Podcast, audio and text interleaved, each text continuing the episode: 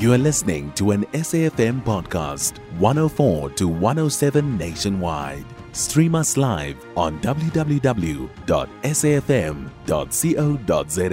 or via the SABC Plus app.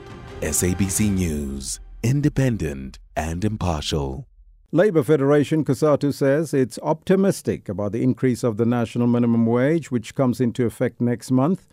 The national minimum wage has been increased to 27 rand 58 cents per hour. That's up from 25 rand 42 cents per hour. To speak uh, more on this, we joined on the line by COSATU's parliamentary coordinator and spokesperson Matthew Parks. A very good morning to you, sir, and welcome. Uh, good morning. Thank you for having me. Now, the government has increased the national minimum wage, which comes into effect in March by 8.5%, which is far ahead of current inflation levels. From COSATU's vantage point, uh, is this increase sufficient?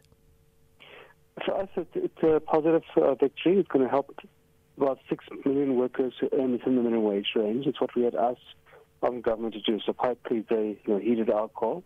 It's an inflation plus 3% increase, so combined 8.5%. Um, and in this economic climate, yes, it'll never really be enough, but in this economic climate, it's a very positive increase. Most workers struggle to get an increase, let alone above inflation increase in a very difficult economic climate. Why we push for above inflation increase is that inflation for key items that workers buy, electricity or food or transport, tends to be higher than the average inflation rate. Um, this will give some relief to workers who are struggling with rising costs of living, especially food and transport they get electricity. Um, it's going to help workers to you know, keep pace with their debts and so on and take care of families. It's also money that they injected back into the local economy, and that, help, and that helps you know, to stimulate it, support businesses, and to support uh, badly needed jobs. It will never be enough, but it's a step in the right direction, and we're quite pleased that since the minimum wage came into effect in 2019, we managed to increase it by nearly 50% from 20 rand to currently 27 rand and 58 cents and likely next year about 30 rand.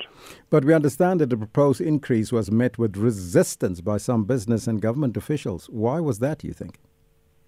Well, government officials know. The minister signed it. Um, business, sure, but we think they're being slightly hypocritical because um, captains of industry will make in a single year what the average worker wouldn't make in an entire career. Uh, so if there's a shortage of money in the business, then they should look at cutting what they pay themselves on top, not uh, squeezing workers even further. The challenge with squeezing workers further is one is that if a worker can't afford transport or food, Oh, well, how are they going to get to work and how are they going to be productive? If workers are paid peanuts, then who exactly is going to buy the goods that businesses produce? So it doesn't make economic sense. The minimum wage has been a success in South Africa. It has not been accompanied by job loss, as some critics have, have said. And it's ensured across the world, whether it's in the United States or in Europe or in Brazil, to play a key role in reducing poverty and inequality and also helping stimulate the economy, which businesses need. So for us, it's been a positive thing. It doesn't resolve all the economic challenges we face. Those you've got to resolve through you know, fixing load shedding, you've got to resolve through fixing the ports and the rail networks, you've got to fix it through dealing with corruption, corrupt municipalities. Hmm. But it does play a key role it's fulfilling its objective in terms of here's a level below which no one should be paid, and here's a level, you know, which gives us a platform to begin to push for a living wage. Uh, in that regard, it's done quite well because we do have those non-compliance by certain employers, certain sectors, and that really begs the question that Department of Labor needs to do more labor inspection visits, issuing compliance orders. As the Labor Federation, COSATU now, we need to do more on the grounds to empower and make sure workers are aware of their rights and help to deal with delinquent employers. And of course, business too can also spend a little bit more time on their part to ensure their own members comply with it. Uh. But also, we're quite happy as well last year that Parliament passed uh, amendments to the Employment Equity Act, which says that any company doing, doing business in the states now has to be in compliance mm-hmm. with the wage and has to have a compliance certificate yes. from the Department of Labour in that regard. It's all good and well, and it's a victory for the workers, but the lack of compliance amongst employers with minimum wage legislation is a problem faced by many developing countries. South Africa is no exception. What do you think needs to be done to ensure compliance by the employers, and how should government improve enforcement? Yeah, so all those have a ch- challenge of compliance, whether it's criminal laws or any law. Um, but we don't abandon the law because of challenges of implementation. We have to see how do we smarter to show implementation. Most employers do abide by it, but there are warning levels in certain sectors like in the agricultural sector or in restaurants or construction or domestic worker employers. It just means you have to do more. So more level inspections by the of Labor and, you know, targeting those sectors. More work on the ground by COSATU and our unions to make sure workers are aware of the rights. And of course, the Employment Equity Act, which now is going to say if you want to do this with the state, you have to have a compliance certificate that you're in compliance with the minimum wage.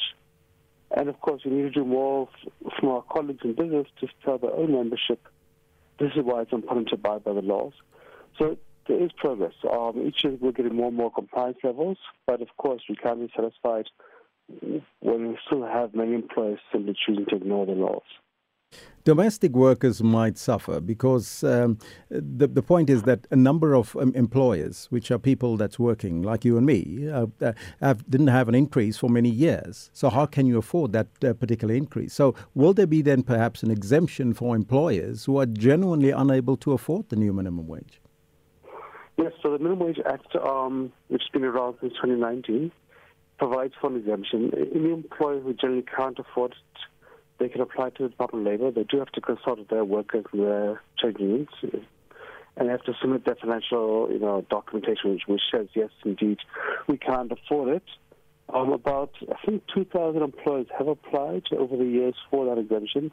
About a thousand um, were, were, approved. So those who generally can't afford, yes, they, they can they can apply for it, and if they can prove they can't, then they would be given an exemption.